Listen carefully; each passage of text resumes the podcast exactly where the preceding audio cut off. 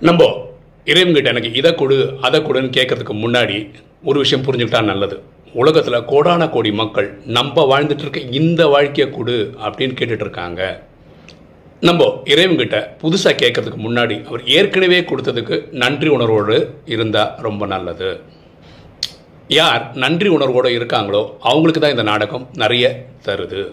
Let's have gratitude எண்ணம் போல் வாழ்வு.